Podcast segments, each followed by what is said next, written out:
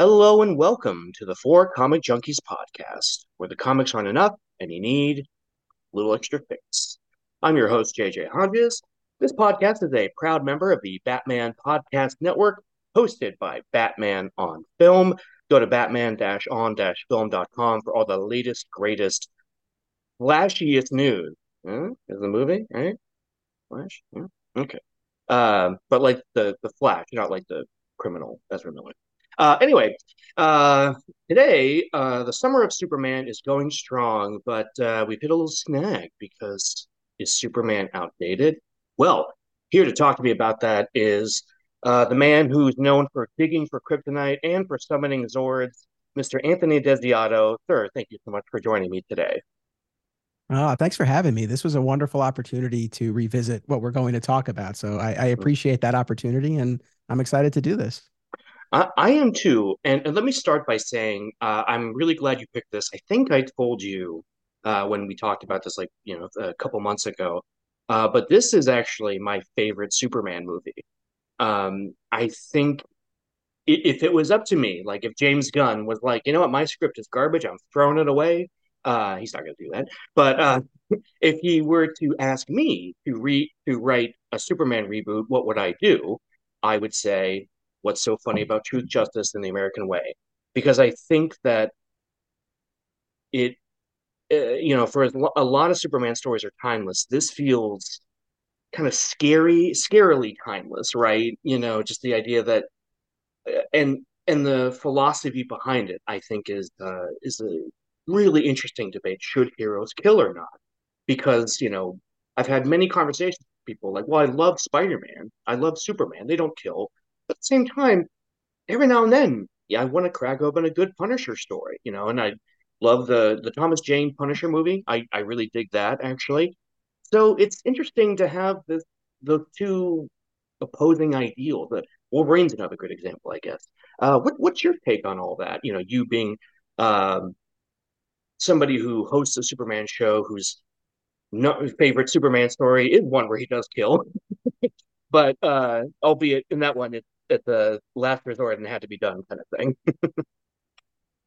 uh, so, what's what's your take on you know heroes killing versus not killing? You know, the great characters like Wolverine, Punisher, whatever, versus somebody like a Superman or a Spider Man who famously don't kill. Like, what what what? How do you where do you rank all of them, or or I guess a better question is, what, what do you think of the debate, so to speak?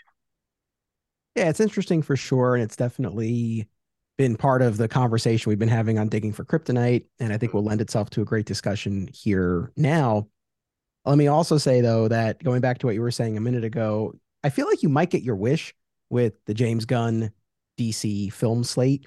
The mm-hmm. fact that authority is in the mix, I feel like yeah. we might get some version of a story that plays out like what's so funny about truth, justice, the American way, but with the authority instead of the elite. So, you know, time will tell on that, but we might we might get your wish on that. And I think that would be an interesting way to go for sure.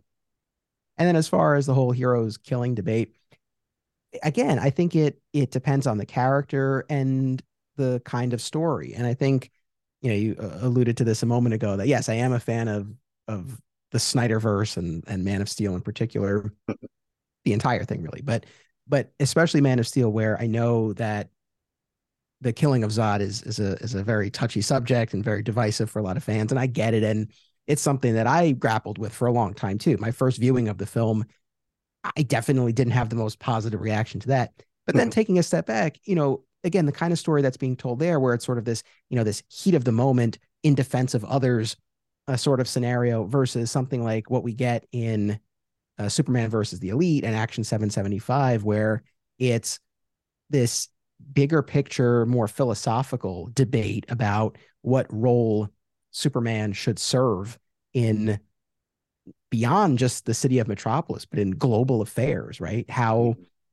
how proactive, how how decisive, how final should his should his actions be? And so again, I think there are different ways to kind of look at this beyond just, you know, to kill or, or not to kill. And I think this story in particular does a really good job of kind of taking the question beyond sort of a, a more, you know, specific literal instance and really takes more of that philosophical approach. And I mean, again, as far as what I like. I mean, yes, generally speaking, I I gravitate toward a Superman with this code against killing, but I do I do see room for exceptions in very extreme circumstances, like sure. we saw in something like Man of Steel. But for the most part, you know, one of my favorite moments of all time from Smallville is when uh, Clark stops the Legion from killing Chloe, who's been possessed by Brainiac, and yes. he has this whole speech about how you know if you ever believed in me, and even if you don't now, help me. You know, you speak of a code, but if it, it had anything to do with me, rule number one would be do not kill.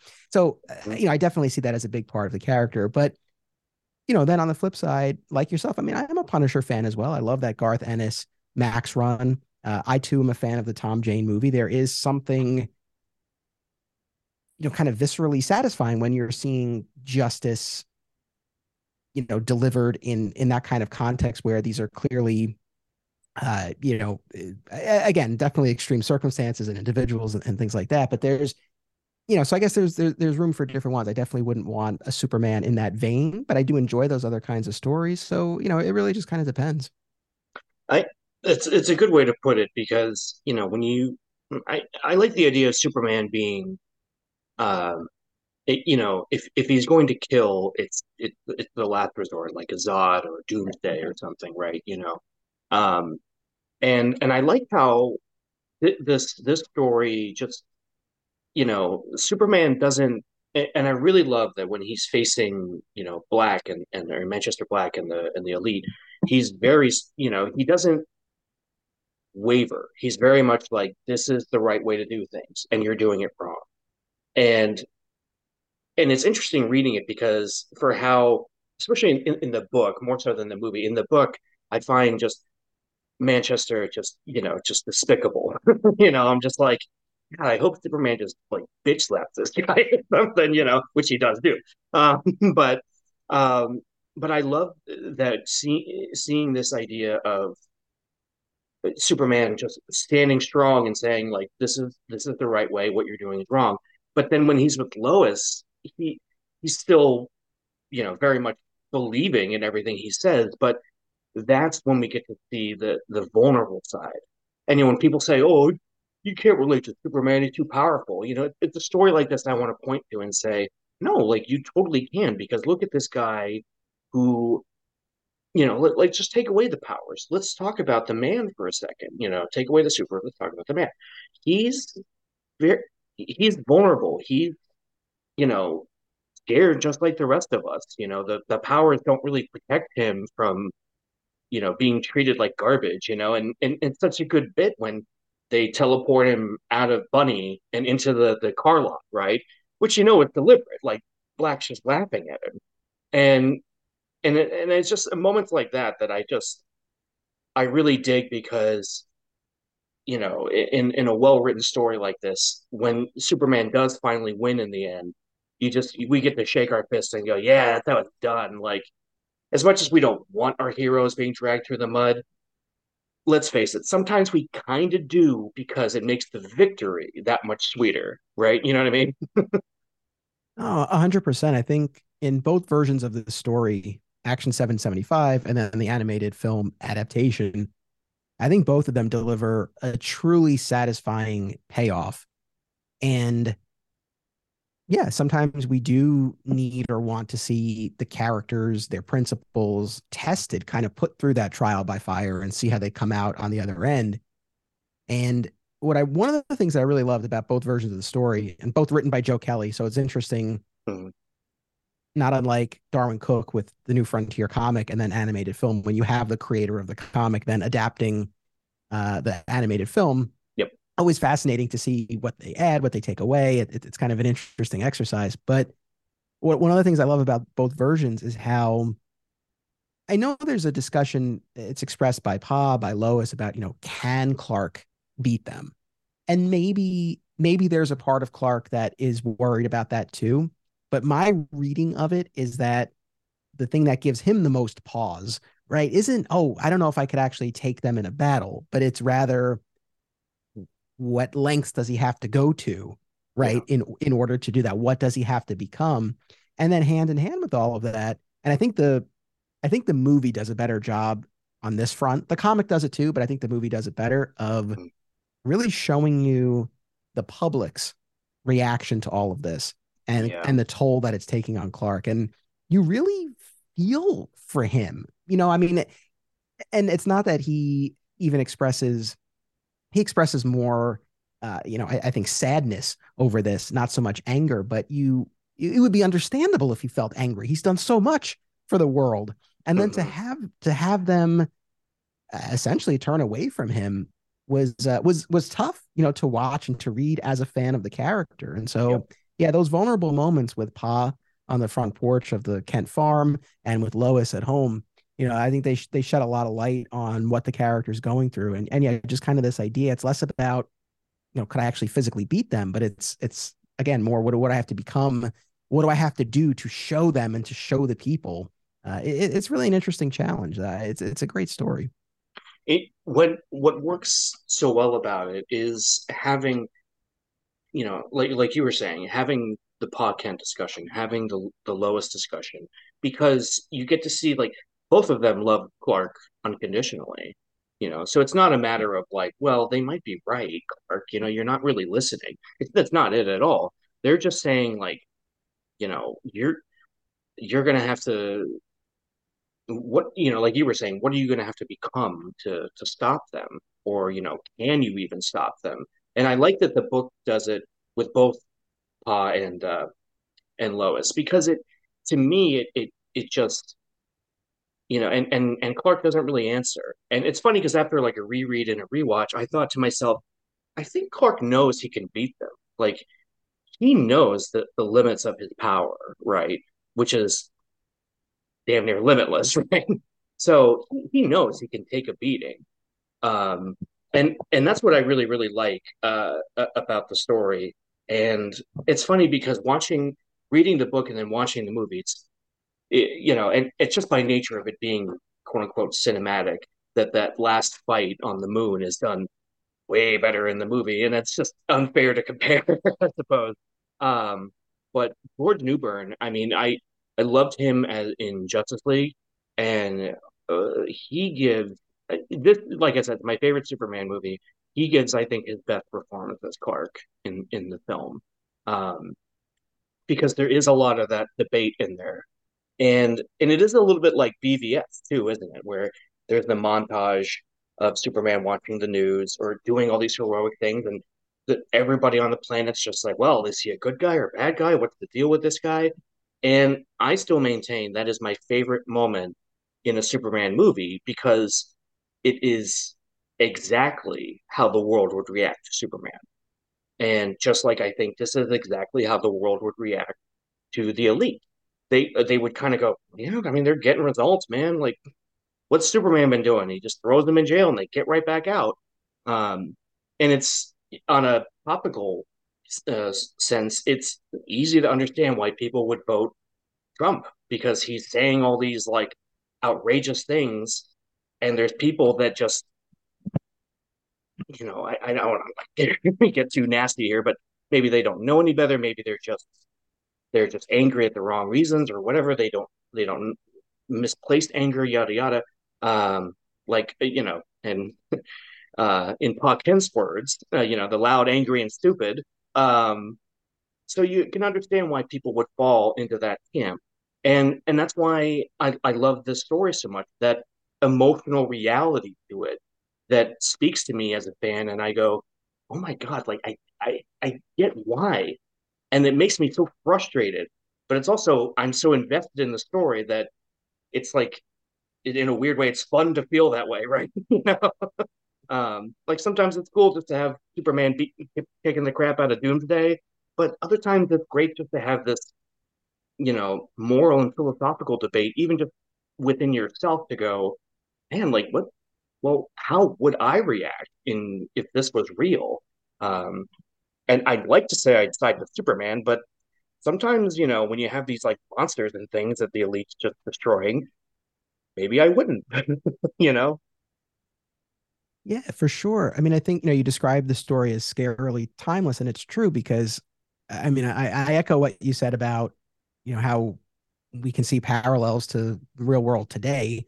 Mm-hmm. And then even looking back at when Action 775 originally came out, you know, this is at the time when you now had the rise of comics and teams like The Authority, right? Where you had right. superpowered beings who didn't have the morality, the responsibility of a character like Superman. And they went to lengths that Superman wouldn't go to. And these were such popular characters. And so clearly that's what Kelly was playing off of, right? With the mm-hmm. with these with the stand-in for the authority, essentially, the elite. Yeah. But again, even all of these years later, it still rings true.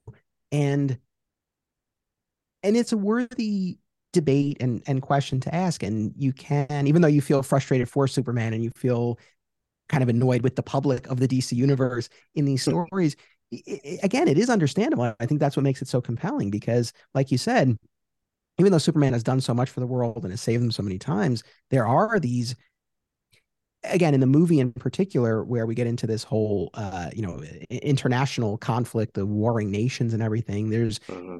you know like there are different layers to this because it's on the one hand you know what what sort of role should he play in these sorts of affairs just intervening at all right. and then in terms of of whether or not to kill right and i think this is even more of an issue in the world of, of comic books where the stories never end and the mm-hmm. villains continually return. So it, it compounds the issue because you know you it, it is understandable at a certain point and again you can make this argument with batman and the joker superman or, or, and his rogues gallery as well it's just like at a mm-hmm. certain point if incarcerating these individuals is clearly proving ineffective and you know this at this point and they're continuing to get out and and cause death and destruction at what point does it become irresponsible right? Or or are you even culpable for what they do if you're not you know ending things more permanently? So again i think it's you know you even though it can be frustrating you do see the other side. I will say though it was in the movie in particular when superman's called into the un to to address them and to sort of answer for not killing atomic skull in the streets of metropolis it felt very extreme. I mean that's for for world leaders to sort of be be calling on him to to even consider, let alone enact something like that was yeah. was was a was a bit much. But again, after what we've lived through in recent years, it's like almost like nothing surprises me anymore. So I'm like, well, I don't know, maybe that that could happen.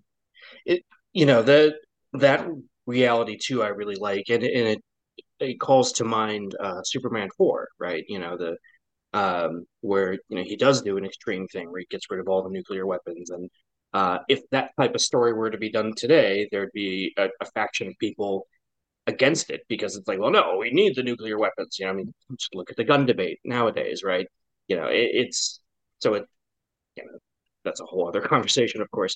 But I, I love that character, the the professor, when you know he's he's saying all this stuff to Superman, and then he kind of goes, "Well, I'm playing devil's advocate. I'm a big fan," and has the Superman wristwatch, and this is a cute moment. Um, and and also it, it's a good bit there having superman address everybody and say we're not talking about the world we're talking about people and i believe people are good. And and then you know the the two warring nations and again a very smart decision to have fictional nations at war with each other um you know nobody wants to be like oh you know russia and ukraine you know i mean this movie was made like 10 years ago but still uh to have that type of debate go on uh makes it um you know, so that we can kind of, you know, put it's like Metropolis, Gotham City. You can say it's Chicago or New York or whatever. Like, you know, these nations are whatever, whatever. And because there are these real world conflicts that I like that Superman tries to deal with and he tries to deal with peacefully.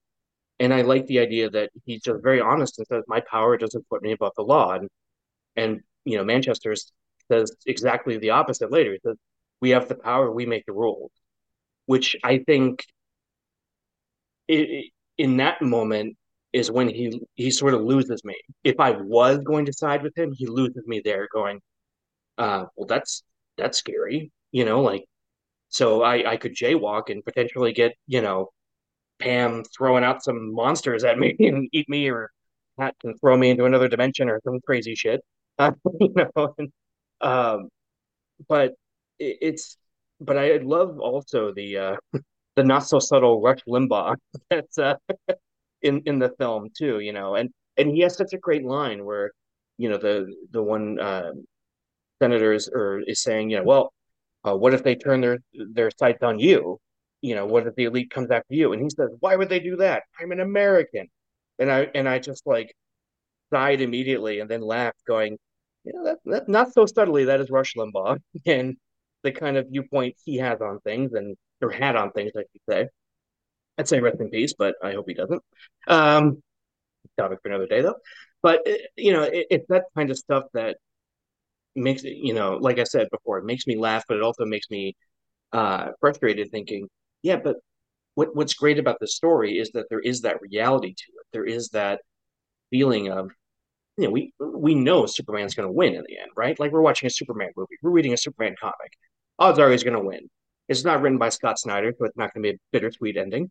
Uh, most of the Batman run ended slightly bittersweetly, which I was always a little bit like, "Come on, man, what are you doing?"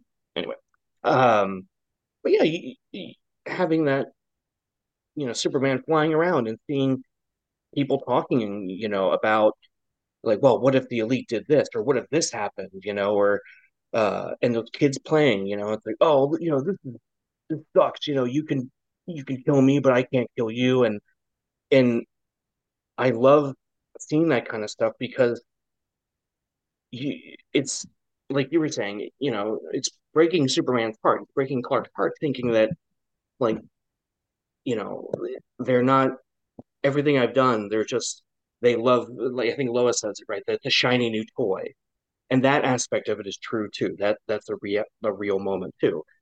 I find I find that kind of stuff just endlessly compelling. And like I said, it's why I really enjoyed Batman v Superman because I felt like they did a lot of that. Like Clark looking into the Batman and trying to figure out like who is this guy, what's he doing? Because I don't approve of this. Versus this story where the elite's just flashy, they're they're kind of funny, they're kind of charming, and it's just it's so you know it. I I like you said, you get both sides of it, but at the same time, you just since we're the ones rooting for Clark, we're sitting here going like I I, I almost wish you could give him a hug and say, "Hey, it's going to be okay." But like the two people that should be doing that, Lois and and uh, and Pa, are a little bit like, well, you know, I understand where those guys are coming from, but I still believe in what you do. You know what I mean? Yeah, absolutely. And the elite are, yeah, I think the elite the elite demonstrate again one of the reasons why Superman is so distinct, right? And mm-hmm. we talk about this a lot on digging for kryptonite. This idea that or just this kind of this question of like who would have that level of power and not misuse it not abuse it not let it corrupt them and yes i know there are other superpower beings in the dc universe who are good and pure and all that but sure superman i think is still the, the best example of that and has the most power right and that's what I think one of the things that makes the character so compelling and of course, the answer to the question, like who who could possibly not be corrupted? Clark Kent, the person raised by Jonathan and Martha. Mm-hmm. And so, yeah, you see with the elite that they are not bound by the by the same morality, and that you you know you see that slippery slope and and how people could be sucked into it initially because, like you said, they're elites. The elites saying and doing everything that people want to hear and see, right? And especially if they've been frustrated by for example, the atomic skull continually breaking out and causing havoc in the streets of Metropolis, this mm-hmm. feels like a very refreshing, satisfying alternative to the status quo. And like you said, it's the newness, it's the flashiness, like all of that comes into play. But the whole idea of power corrupting, it's like, yeah, yeah, it's only a matter of time before they turn their attention to to, to you to others right? right. You know so it's it's not always just going to be atomic skull and these warring nations that we don't have any connection to. So uh, yeah i mean it's uh again i think a, a great lesson and highlights a lot about uh, about superman for sure. I, I think what what makes it work is you know especially in the movie is that you we get to see you know clark and lois really just I don't know. Again, it's such a great depiction of them. They feel like a real couple. They, they're teasing each other. They're being, you know, they're, you know, and, and it's one of those situations where I I don't think George Newbern and Pauley Perrette uh, recorded together like a lot of the movies. They don't, unfortunately. uh, like they used to with the the old animated shows. But not old. I mean, I guess they're old, you know, but they're not old to us, even though we're the same age as all of them. but um, the classics, I'll say it that way. Uh, um, where I you you get to see like it's funny because I was thinking about it. I was like, Clark is, you know, just a teensy bit of a hypocrite, and in the in the movie when, you know, he's like, you know, Lois is like, oh, don't you play fair? And he's like, I can type five thousand words a minute, and you can't. You know, kind of. I I I like those bits because to me it's like if Clark is misusing his powers, he's doing it in a in I don't know. It's, it's like if we had to choose, this is the acceptable way, right? He's getting ahead at work. He's getting favor with the editor, and and it's pissing his wife off. Like that. That to me, it's like, you know, because I'm sure you could have somebody on the other side going, "Well, that's not okay. That that Clark does that, and the elite can't can't get away with that." And when it's like, well, yeah, but he's not hurting anybody by doing that. You know, he's reporting the news. He's doing his job, and and that's another thing that I think the movie does really, really well uh, versus the the book. Um, and what I hope that James Gunn does in its eventual film is I, I like seeing Clark as a reporter, Clark being smart and being proactive as opposed to just being like reactive to everything. Is that's I think a huge issue with um, uh, superheroes in general is that they're generally reactive and that's another thing that puts the elite on people's radar because well, they're being proactive. Like they're going after these warring nations and they're just killing the the leaders of them, which is just horrifying in and of itself. But you can understand where some people would start clapping and go, "Yeah, that's us done." When you know we here are going, well, no, because today it's those warring nations. Tomorrow it's you know somebody with you know I a woman want you know just wanting to I don't know get an abortion or something, you know, like something, you know, like well, let you know, I don't know. I couldn't think of anything smaller than that, so I apologize if that was a trigger for anyone. But but again, it, it's it's that slippery slope that the elite are on, and and they know they're on. They they have no, you know, there's no misunderstanding. It's not like they're just getting drunk with power. It's like they're they're already like intoxicated and they don't care. They're just like, this is how it has to get done. We don't care. And and Black even says, if you get in our way, we'll kill you too. And and I love the way it's it's framed in the book and in the movie where he's saying all this while broadcasting them killing Superman. And and I do love that that's when the the world starts to wake up a little bit and go, well, but it's Superman. They they can't kill Superman, right?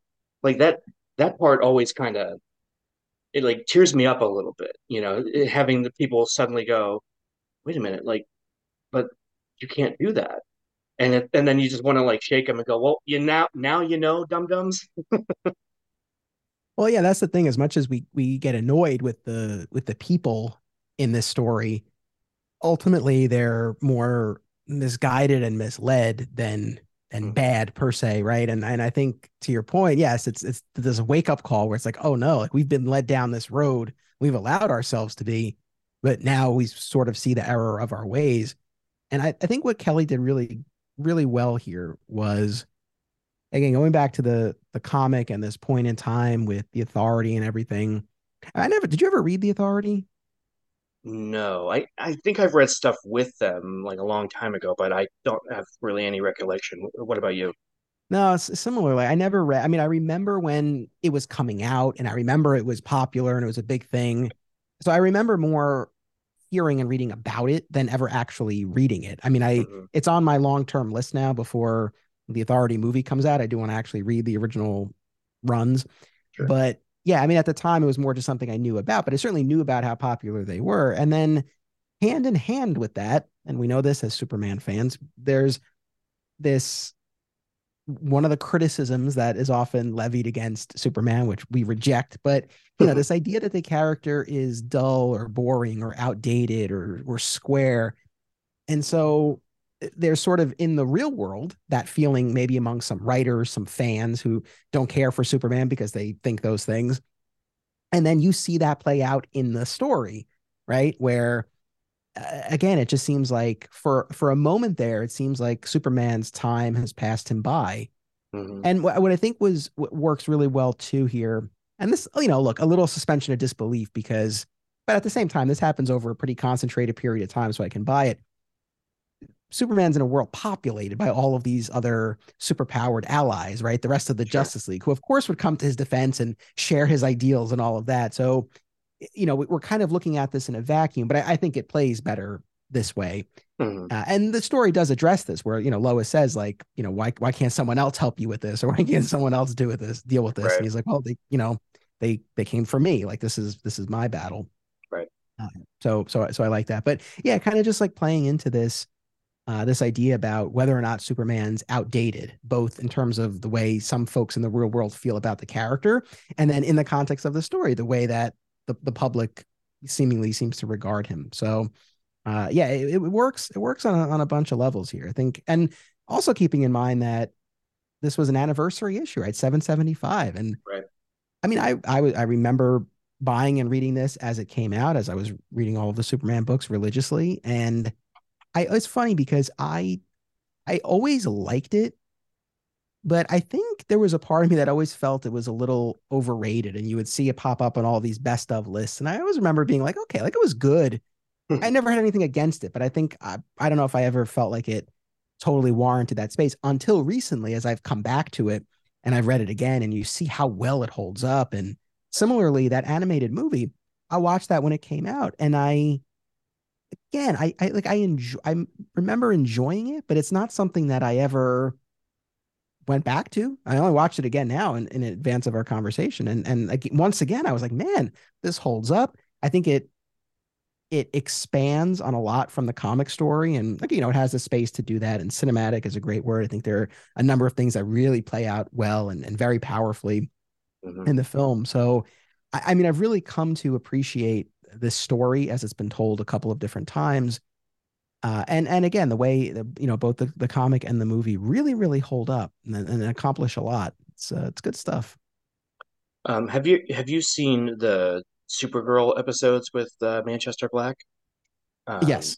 Yeah. So I I remember being excited that they were introducing that character, but also being a little bummed that you know Superman wasn't going to be in it. Uh, but I, I thought they they had a good debate with with that story as well because there he's kind of Manchester Black is pitted against Martian Manhunter, who is trying to has made a vow of peace in honor of the death of his father and is trying not to to kill or to be you know overly aggressive and ends up having to kill Black, you know, because you know exactly what happened, but you know he's gonna do something terrible and he has to stop him. And and I think that that was great for his arc uh, throughout that season. And I was and I love what they did with Martian Manhunter Supergirl series, just like in really incredible stuff. Um, uh, much better than General Swanwick. Excuse me. Anyway, uh, but uh, but still, just uh, that same kind of debate. The you know the do we solve this with peace or do we solve this with violence? I think is a is an interesting debate and in the TV show, you could have some finality to it, right? Because they're not obviously it's not going to go on forever. And so I appreciated that aspect. And you were talking earlier about like the the never ending story with comic books. Um, because even if Superman did just snap and say, "Ah, oh, fuck it, I'm going to kill him," you know, they're going to, you know, in a few years, another writer's going to go, "Well, I have a good Manchester Black story," and just bring it back to life.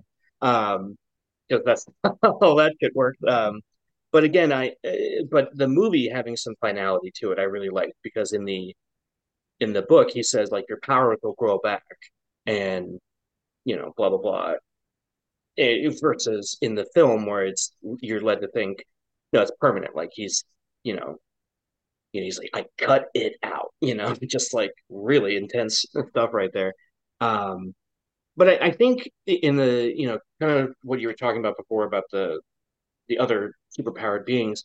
I kind of like the approach that the movie has because there's sort of an implication that Superman is the only superhero on Earth, um, and and I think that kind of it almost helps the debate a little bit because you know you'd almost say like, well, Green Lantern would step up or Martian Manhunter would step up and and or Wonder Woman would step up and defend, you know, Clark, defend Kal-El, and uh, but it, it I like it better that it's it's just him. And but I think what works better in the book is when he and Lois are in bed talking, and he says, you know, they you know they didn't come after you, you went after them, and he says, you're right, I did.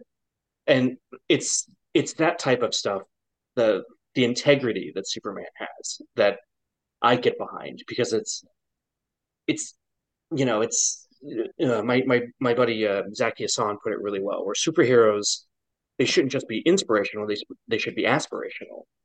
And I like that aspect. Even just in a private moment, we we see Clark admit that he did something wrong, but but he's essentially saying, "I I know I did. I know I bugged them, you know, and I pissed them off, but I had to do it." And and I'm sitting there as the reader going, I don't blame you. You know, like I, if I had your power, if I was as nice as you are, uh, I'm not really, despite what people at work say. Uh, uh, kidding. I'm generally very nice. Um, you know, having that moment for Clark to not only admit that he did do something wrong, but he feels like he did it for the right reasons, and that speaks speaks of his character much more than you know just not killing, I think, in, in a lot of ways, you know, if that makes any sort of nonsense. yeah, I think the the strength of the character really comes through in the story, and it's not it's not the physical strength, though you see that he it, like that's what's so cool about the story is that you see that he could go to those lengths. Again, like we said before, it's not the, the central tension here isn't, oh, can he defeat them in a battle? It it really is this this fight for the soul of the people. Right? That's yeah. what he's fighting for. He needs to show them that this is not the way. Right. And ultimately, I think what you what you come away with is that it's kind of the strength in in his restraint, right? Like it would be, and he even says it, right? It was easy to give in to that anger and that violence, but it takes more discipline, more strength to to not go to those lengths. Mm-hmm. So, and and one of the things I was thinking about is it is so viscerally satisfying when it seems like he's been obliterated and Manchester's just holding his cape. And then all of a sudden you just hear his voice. Yeah. And without he starts taking them out one by one. And again, the way it plays out, it it seems like he's snapped mm-hmm. and he's gone to their lengths and he's actually killing them. Yeah. And I think what's what's so great about the story is that yes, if we take a step back and we recognize the nature of Superman comics and comic book publishing and all, and, and you know, animated movies and all, it's like, no, th- there's really no scenario where he actually would have gone that far. But taking that out of the equation and just looking at this story in and of itself, it, it, it has to be that he comes out the other side, right? Like there's no way that it would be satisfying if he just was like, okay, you guys were right. You know, we have to go all the way through. But that that portion in the middle there where it seems like he's in the middle of the battle where you know, it, it seems like he's gone all the way over. Uh, just that that brutality, the the battle damaged appearance that he has, you know, he just comes off as unhinged, and it's like this is what you wanted, like this is what the people wanted, and well, this is what it looks like, yeah. and and then he's able to pull it back, and and again, you just see how strong he is, how forward thinking he is, right? He's got all of these contingency plans that allow him to make it appear that uh, he's actually you know uh, taken these lethal steps and mm-hmm. you know you just see truly what he's capable of and the lengths that he was willing to go to to make the point. And because it's look the elite are killing people right? So he, he of course on a on a more you know tangible literal level he wants to stop that. But yeah it really is this larger point that he, he's trying to make to the people. That's a that's a really good way to put it because it it that is what it's about you know? It's it's not about it's not about necessarily defeating Manchester Black and sending him to prison, which, you know, um, he could easily do. He he'd rather show them like, look, if this is what you want, this is the lengths, you know, I could go to, but I choose not to. And it's that, and like I said before, you know, when with Pa and, and, and Lois are a little bit like, you know, well, you know, can you even beat them? I, I think that Clark thinks to himself, like, if I go that far, I, can, but I'm not going to go that far. And then sort of realizing, well, I can go quote unquote that far. You know what I mean? And and, and I think uh, you know Robert Atkin Downes, who, who plays uh, uh, Manchester in the film, and George Newbern. I mean, they sell the hell out of that scene. Just how terrified they all are at Superman is is so. I mean, it, you know, it's one of the reasons that, that the the movie ranks so high for me because it's just like, you know, uh, I was, you know, it's funny because uh, you know we talked um, kind of off mic a little bit about Smallville, uh, and you mentioned it uh, before, uh, but um, one of my favorite, it's a very subtle moment, but well, not subtle, but um, overlooked moment is in uh, season six when like Chloe's mother is in, uh, you know, is is on is some version of thirty three point one, right? And he sends the guy to the Luthor mansion to kill Lex Luthor, but he finds Lana there, and he and he like whips around the building, it whips around the room, and it and then Clark shows up and grabs him and says, "You shouldn't have done that," and then like chucks the guy across the room. I I always laugh, and I remember like on my like old phone, like sending that to some friends of mine, going, "That's why you don't fuck with Superman's girlfriend," you know, like um like because if he wanted to, he could just tear us all apart. And it's you know it's stuff that gets talked about in various Batman Superman comics, right? Where um, there's I think it's a line in one of the Tom King Batman runs where he says like you know he could you know he could you know destroy the world with his pinky finger if he really wanted to uh, like something like that and but getting to see it and and getting to see george newbern really just let loose and to me it's it's my it, it shows just how great of a character he is because he's you know he's not going to go that far he'll you know he'll rough you up big time right you know like um the JLU stuff at the end of the series when he kicks the shit out of Darkseid, you know. Uh, it's great stuff. Um, but he knows his his how to restrain. He knows how to stop himself. And I like that Manchester just it just gets angry and is immediately just like you you killed my team. You're a hypocrite. Everybody saw what you did. And Superman says, "Yeah, they did." And then he kind of just snaps his fingers and shows that it was all a show, right? you know, like a magic trick. Like, yeah, they saw what I did, and it's and it scared them. It scared me, but that's not who I am, and that's who, in and that's why they shouldn't be rooting for somebody like you. And it's so, uh, oh my god, I, I mean, I could talk about this for hours, right? You know, just the it's so well done. Thinking, you know, even when you know everybody's watching it and when they see superman kind of go nuts you know like you said he's unhinged it's I, you know you love that the the people are kind of like oh my god like he really means everything he says if he like wanted to he could destroy us but he doesn't want to he just wants to help us and i think it's such a such a noble ending and the idea that it's almost a cheesy line, but I think that George Newbern delivers it so sincerely when he says, you know, they're living in a dream world. And he says, good, dreams lift us up, dreams help us. I think that that, that line always sticks with me because it's like, yeah, you know, like we all need that something to look up to, something to aspire to. And it's good to have somebody like Superman on our side because for as much as Manchester was saying, oh, yeah, we're the good guys and they're the bad guys, like at, at a certain point that you know that line doesn't exist for him. You know, it already doesn't exist. He's just putting on a good show for the world, right? Where Superman saying, "No, no, no, like you need to listen to me, and if you won't listen to me, I'll just show you in the most horrifying way I can think of."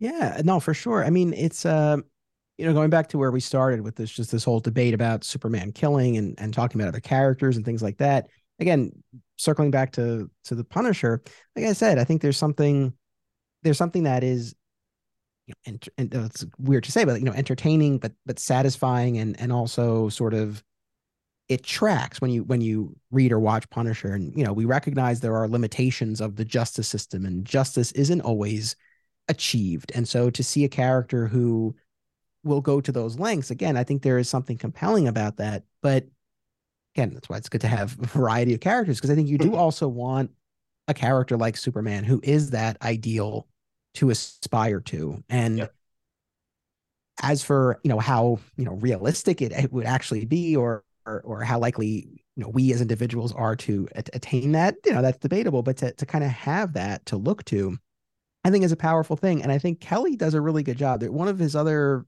famous issues very early on in his Action Comics run is the one where Superman and Wonder Woman are are stuck in Valhalla fighting for a thousand years side by side. Mhm. Are you familiar with this? I I don't think I've read it, but I know the story. Yeah. It's it's great. It's it's one of the first few issues in, in Kelly's action run in early 2000. And I mean, not to spoil it, but it's been over 20 years. Sure. but even after a thousand years, there, you know, there's this moment where where Clark and Diana are about to go into what they think will be their final battle, and they're probably not going to make it back. And like she kind of leans in for a kiss, and for a moment, he's almost about to reciprocate, and then he stops and he's like, "It's still Lois, even after a thousand years, it's still Lois." And yeah, I've talked about this on my podcast that that issue in particular because it's like on the one, you know, part of me, the sort of the the the more pragmatic, rational part of me is like, come on, it's like a thousand years. It's like, would Lois even want him to do that? It's like I would I would like to think she would want this poor man who's been a thousand years waging this battle, this war, to have like one night, one moment of of comfort and, and pleasure before his end. Sure. so so there's that. But then when you kind of look at the again this aspirational side and look at the character as this this like living myth there there is something uh, really beautiful about this idea that a thousand years he still only thinks of his wife his one true love. It's you know it's beautiful. And then of course we have 775 but there's also the ending battle story that was a crossover uh, among the superman books. It was after our worlds at war uh, but kelly was you know one of the spearheads of that. And it's another Manchester Black story where Manchester essentially goes after Superman through like everyone in his life, like his accountant, his dentist, like is just like really trying to like dismantle his life. And it, I don't want to, you know, ruin the whole thing, but it, it is worth reading, especially if you like Manchester Black. Mm-hmm. Uh, have you read it? No, no, I don't know this one. I definitely recommend checking it out, but it it, it sort of builds to this point where Manchester's trying to show that Superman would kill if pushed to a certain point, and that point involves Lois. And you know, not to give it away, but again, this idea of Superman as this aspirational ideal who will not who will not break is is in full display in that story. So I think Kelly in particular, and he's not the only writer, but I think uh, there are a few stories of his that I, I think really kind of speak to to that aspect of the character. And it's something that, like I said, when you look at it from the practical standpoint, you know, maybe maybe it's a little bit of a stretch, but when you look at it more for what the character represents, there's something very powerful about it. And just going back to what you were saying, I agree about George Newbern. I look, I love Tim Daly yeah. uh, from the animated series, but I always felt George Newbern didn't get the credit he deserved. He did such a such a great job in Justice League and Unlimited and and this. And I, I do I think this in particular was a really good showcase because you got to see him as or hear him as Clark. Yeah. Right. Whereas in Justice League and Unlimited, it was very, very rare where you saw him as Clark. You can count uh, so, on one hand. yeah. So, yeah, exactly. So like this was this was really it was a it was a great showcase for him too. And, and I think uh Pauley Perrette uh, is is really great as Lois. And and I like that the story does have, you know, like like Jimmy and Perry are in it. Um so you know you get some of the kind of classic you know superman supporting characters but um i i don't know like Pauley Perrette like uh, you know like I, I was a huge fan of ncis for a long time you know uh you, you ever watch that no okay um it's i mean it's i one, know i know of it it's been for 20 years but uh, no i never i never watched it it's it's you know it's one of those formulaic you know cop shows that cbs and nbc and all them are you know they they spit out like it's nobody's business. But um, I always really liked her character because she just always had some spunk to her. So when they announced her as Lois, I was like, oh, that's a great casting, and she would have been great in a live action role too. Um, and and I like that she's, you know, just she's just so direct with him, you know, when she teases him about the cartoon, right? Um, you know, like when have you ever said does when crime never pays, and he just has this look like, well, you know, and and and I love that even when later when he says, you know, do you think that you know we that we should that I should kill? And and she says sometimes. Like it, it just that honesty, I think, is what sells the character to me. Because I feel like, you know, like you're talking about being pragmatic and rational, like that that's a that's an honest answer that I think Clark may not agree with, but he can at least accept. But then it's great later when she, you know, everybody's rallying around the atomic skull and begging, you know, cheering Manchester to kill him. And she says, and she's screaming, "Stop! Listen to Superman!" You know, it just that that stuff I think is so is so great about Lois as a character that you know she does have this you know like I said unconditional unwavering love for Clark and for Superman but at the same time when they're in their private moments she, she's gonna call him out and she's gonna say like you know I didn't know that the S stood for silly you know but then also is you know very much also digging into this and I think that Lois gets obviously much more to do in the movie than she does in the comic and and and I love that stuff too. That they showcasing them as this great team, which you know, like the Superman and Lois show has done really, really well. Lois and Clark did it really well, and even the later season of Smallville, of course, and stuff that I think can easily be forgotten. I mean, we've talked for you know almost an hour about Superman and how aspirational he is, but at the same time, I love that we have Lois Lane, who is uh, you know, a friend of mine uh, who you might know, uh, Lauren Wynn, you know, she loves Lois Lane, her favorite character ever, and she said that the the world, super like Clark is Superman to the world, but Lois is Superman to Clark, and I think that's on full display in this in this story. You know, she has to kind of be the one to support him, but also defend him if you know, even from himself a little bit. Um, and I love the, you know, the ending when she says, "Do you ever scare me like that again?" You know, like I'll kick your ass or something like that. It just, it's that kind of stuff where I'm like, man, when done right, Lois Lane is literally one of the greatest characters in all of comic book.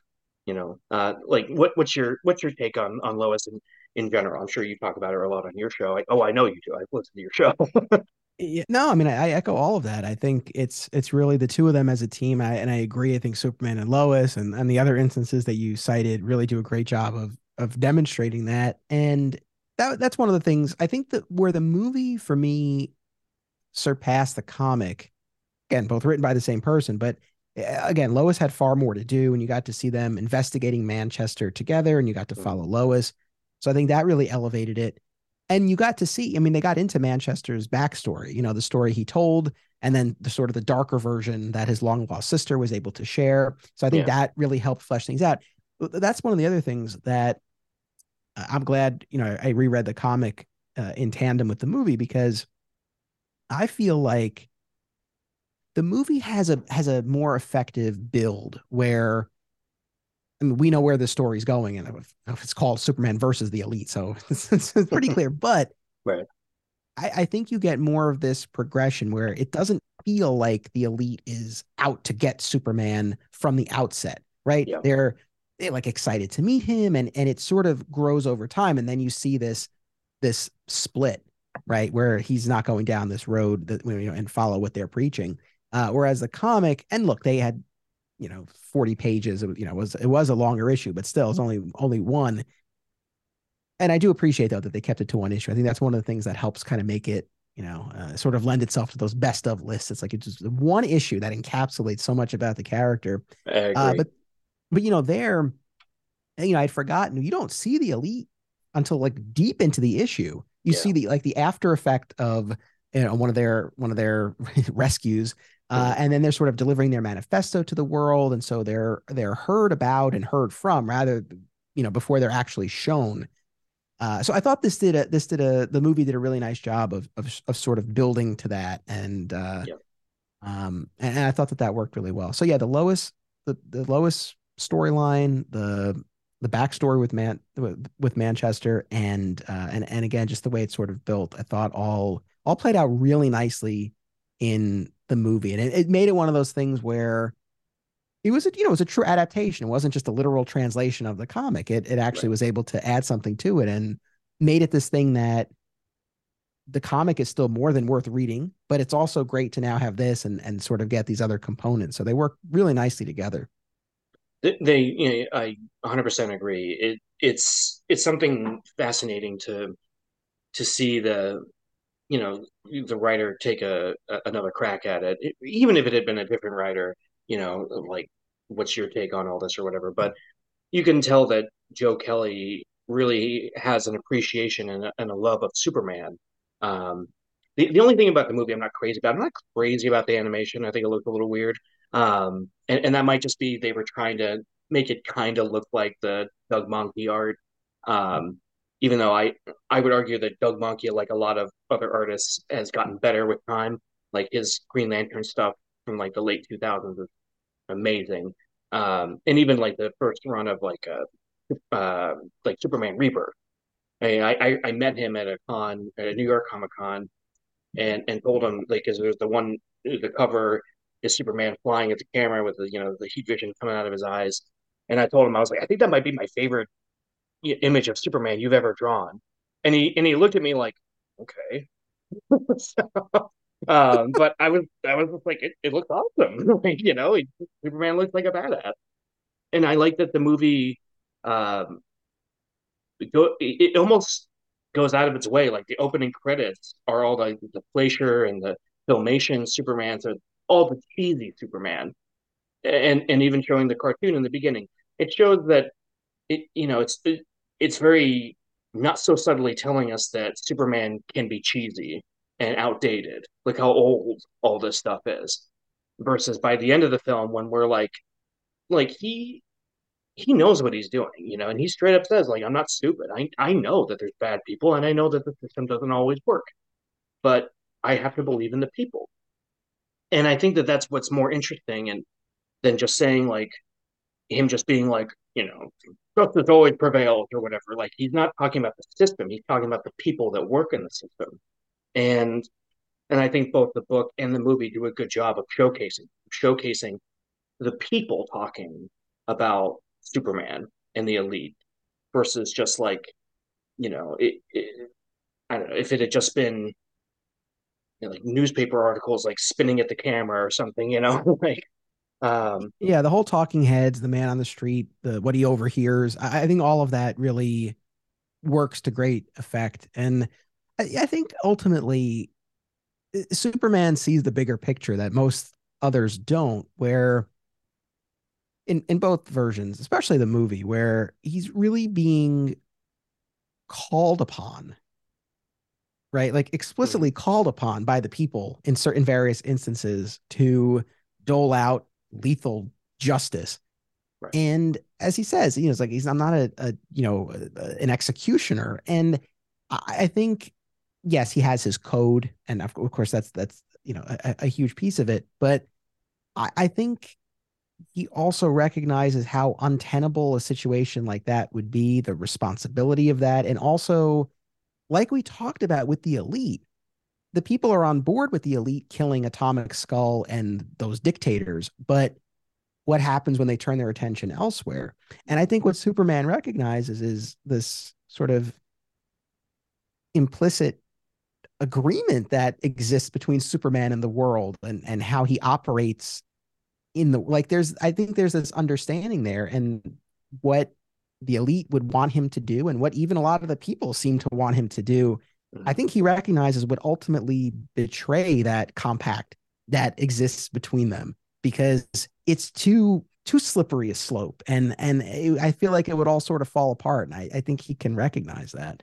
So it's uh yeah I mean it, a lot of interesting stuff. I guess the last thing that I had just to kind of circle back to where we started with Superman killing generally because I was thinking about this and our mutual friend Zach Moore uh, I'm gonna I'll be on his show shortly uh, or maybe it already happened, depending on when this airs, uh, to talk about the season eight finale of Smallville, Doomsday, okay. where there's this, whole, you know, in the episodes leading up to it, this whole debate about should Clark kill Davis Bloom, the the human side of of the Doomsday Beast, and it just got me thinking because you know when we, when we talk about Superman killing, there are all of these different sides to it.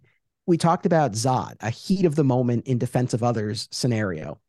Going back to the end of the John Byrne run on the comics post crisis, there's, of course, the famous storyline where he coldly executes the uh, pocket universe fan, uh, General Zod and and and and uh, accomplices yep. for the genocide that they committed in that pocket universe. That wasn't a matter of them being in battle. Like the battle was over, they were depowered, they were in prison, but the chance that they could escape and do something again was too much for Superman, and he and he executed them. Uh, again, going back to Smallville, that was an instance where uh, those around Clark wanted him to kill someone who, first, I mean, he had already turned into Doomsday and, and caused some damage, but he wasn't fully Doomsday yet. And it was mm-hmm. more killing him for what he will be, what he could be. Uh, and again, sort of, and then comparing that to what we see in, in the Elite, where it's, you know, I don't know, somewhere in between, I guess. Like, especially in the case of Atomic Skull, it's like they were in battle, but the battle was over but the people you know didn't feel like that was enough so there are all these different i guess scenarios where something like this could come into play and and again like we've been saying i think this one just did a really good job of taking a really i think macro view and and again this philosophical approach to all of it and you know that's, that's why we're still talking about it 20 years later it's that kind of stuff that i think really um makes or breaks a, a great story you know the like i said the timelessness of it and it, and it's like I said, it's scary that it's kind of timeless, right? You know, having this idea of a, you know, should should the hero kill, should the heroes not, whatever, whatever. Um, but it, you know, or is violence the answer, kind of a thing, and something that I'm sure, like you know, your parents said to you, like my parents said to me, violence is never the answer. And then you know, you see some, you know, you see like a cartoon with Wolverine or something, and he'd be like, well, sometimes violence is the answer, you know, and um, and then it's and I love that Superman kind of essentially says like, you know, he's sort of saying both in a weird way. It's like vi- violence is the answer, but it's not the right answer. Um, you know, with his final battle with the elite, and it's it's that kind of philosophy and, and moral debate that I think, you know, like like you said, it's it, this story is on you know uh, so many people's top ten lists. Like for me, it's it's just like the movie does something that I think, you know, none of the other Superman movies have really done in the sense that it's, you know, you understand why Superman is this way and why he hopes and prays that everybody else can think like him. But he also understands that not everybody's going to. But that's why he's there to make sure those people who don't think that way aren't going to hurt anybody. Um, and that's, you know, that's what Superman's all about, you know. Absolutely. Um, so as we uh, as we wrap up here, a couple quick questions I have for you. Um, so across Superman media, uh, movies, TV, comics, do you have a favorite version of the S Shield? Oh, I think I say favorite version of the character or actor or something. a favorite version of the Shield.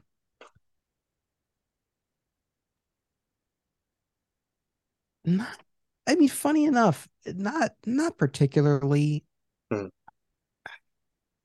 It's like I love, you know, I it's funny. Wait, did you send this to me? I think it was you, right? You sent me the uh the DC shop, all of the the shirts that they had. Was that you? Yeah, yeah, yeah. They yeah, I and I ended up buying that that Fleischer one. So I bought the Fleischer one. I mm. bought the uh the Electric Superman one. There was a Reign of the Super the Reign of the Superman one was is awesome. I don't know if you if you saw that or you got that one. Uh, I saw it. I didn't get that one though. I got that, and then I just got a, a classic one. So I like I, I, I like different variations of it, but yeah, I mean ultimately the classic one. And then as far as a, a specific version of the classic one, you know, like you know, I think Jim Lee's rendition uh, is always kind of up there for me, and you know, I, I, know there are graphics out there that will sort of show you the evolution, you know, through the years and things like yep. that. But I would say maybe the Jim Lee version is is up there for me. Um, yeah, I don't know. I wish I had a better answer for it, but uh, yeah. What uh, what about you?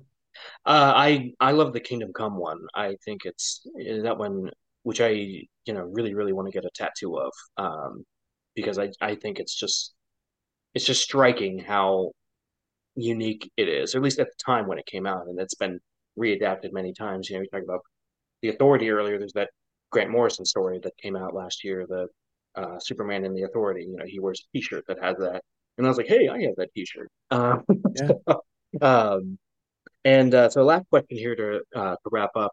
Um, so James Gunn's movie coming out in a couple years, you know, assuming that the writer's strike doesn't demolish that as long as as well as, well as everything else now. Um, are you what are you uh, what are you hoping to see in James Gunn's story? You know, whether it be villain, character theme, you know, because like I said, th- this story would be the one that I would say this would be perfect to adapt. And this honestly would have been a great Henry Cavill sequel had they gone that route. Um, but what what are you what are you excited about with James Gunn taking over uh, Superman? I I'm glad that we're not getting another origin. I, I think that's the right call. Mm-hmm. And I echo what you said. I think my biggest wish for the movie is Clark the reporter because I think that that's the aspect of the character on on film especially that is often neglected. Not totally. Again, you go back to Batman v Superman and the Ultimate Edition in particular. I actually got to see Clark doing some investigative reporting into Batman and Gotham, and that was great. But but even in the Snyder movies, as much as I am a fan and a defender, you know, I don't love it. It sort of falls into that classic trope of, you know, why he even takes the job at the planet so he can be in the middle of the action and, you know, he can find out about things and people won't be suspicious when he goes to, you know, disaster areas. And it's just kind of right. like, all right, that's fine. And I get it. But I like the version of the story where he actually cares about being a reporter and it means something to him. So that I would that that's honestly the biggest thing is Clark the reporter and you know what also would be cool? Especially, I spent a lot of time on my podcast going back to the triangle era of the comics. Mm-hmm. And what, and I said this a million times in those episodes, but the use of the supporting cast to really flesh out the world of Metropolis and make it feel like a like a living, breathing entity. Yeah. That's what I would like to see in the movie. So like I would want Lex to have a presence. I don't know that I need yet another movie of Lex Luthor as the primary antagonist, though. Right. But I would like him there. And the movies, right, typically give us Perry and Jimmy, which is great. But you know, there's so many other characters, and so I I, I would kind of just like the world, especially assuming this is meant to launch. I mean, certainly the whole DCU, but but just more Superman movies. So it's like. Right I would love to see seeds planted and, you know, even if there's kind of a background character who doesn't have a ton to do in the first movie, but then they can kind of grow. So I, think that's the reporter side and then just utilizing more of the supporting cast like populating the city with these people who can, you know, we can kind of capitalize on either in this movie or in the future. Those would be the biggest things for me. I uh that I I love that. Um I I'm personally hoping for villains that we haven't seen, at least on film or in the movies, I should say. You know, um, you know, uh, James Gunn has already admitted that some of the Guardians cast are coming with him. I personally think Bradley Cooper would be amazing as Metallo. Um, that that would be my choice there. Um, or you know, uh, John Corben, I should say. Even again, if he's just like in the first film and then becomes the villain in the second film, whatever. Um, you know, and you know, Malcolm McDowell, amazing animated series as that character. And would would have thought to cast him? That's ridiculous, but uh, but he was amazing. Um, it's you know, it's it's that kind of stuff. I think, especially after seeing Guardians three, thinking, okay, like James Gunn knows how to tell compelling stories, and and even amidst all this ridiculous galactic stuff going on, you know, we're talking about a you know, a talking raccoon and a and a walking tree, and somehow I'm, you know, I'm crying with them. You know, it's like that. That's the kind of stuff that I'm very much looking forward to. Um, so I think we're in good hands with him. Uh, I didn't think so at first, simply because Guardians and Suicide Squad is so that when I think of with James Gunn, right, the offbeat weird shit. Um, but um, you know, maybe we'll get Mxyzptlk then as the as the villain. You know, that would. um, I mean, I hope not because who else could play him other than Gilbert Gottfried and you know, God rest his soul. But uh, another great casting in the animated series. Um, but anyway, I, am I'm, I'm rambling on about nothing here. But uh, Anthony, this has been such a blast. I'm glad we got to uh, got to have this discussion. You know, I uh, like I said, this is my my favorite Superman movie, one of the best Superman stories, and and getting a, a Superman expert on the show to uh, to discuss it with is uh, pretty pretty dang cool. Um, so no, my pleasure. No, thank you for having me on. Really, this was a lot of fun. Yeah, yeah, of course. Um, so if people are uh, having a showdown on one of the moons of Jupiter and uh, need a podcast to listen to, where can they find you? You know, I got a few they can choose from. So, uh, the the my main Superman show is Digging for Kryptonite, a Superman fan journey. Uh, for any fans of the George Reeves Adventures of Superman series, I have a rewatch podcast about that. It's called Another Exciting Episode in the Adventures of Superman. And then for any fellow Power Rangers fans out there, uh, I have Summoning the Zords, a Power Rangers fan journey. You were a guest on one of the episodes. It was a lot of fun. Yep. Uh, so, a few different shows out there. They're all available on all major podcast platforms and on YouTube. And I would say, kind of the one stop destination, if already forgotten what I just said, flatsquirrelproductions.com. That's my website. There's links to all of my podcasts and documentaries. So, uh, if anyone wants to check that out, I would appreciate it. Uh, yeah, uh, definitely check this guy out. He uh, he knows what he's talking about. Um, so he uh, he helps make me sound a lot smarter than than I am. So that helps. um, as for me, you can find me at Four Comic Junkies on Twitter. Uh, check out my uh, my other podcast, the Spider Man Book Club, wherever you get your podcasts. Um, you can also follow me on Twitter at Spider Man Books. Uh, if you're listening to this on Apple Podcast, please uh, write a review, subscribe, get uh, get those buds in ears, as I like to say. And uh, to all you super fans out there, uh, we just want to say that dreams lift us up. And except for the dream I had earlier, which was really weird. I mean, like it, I was like being, I was like stuck in some place, and I was supposed to do an assignment, and I couldn't do it, and it was really weird. And I got mad because I'm a grown man. I shouldn't have work to do, like schoolwork, you know. So those types of dreams don't let, let them lift you up, but maybe a good dream. Maybe maybe maybe something with like girls or puppies or something. I don't know. You know, when, you're you're you're grown ass people. You can decide what dreams are good for you. All right, we're done here.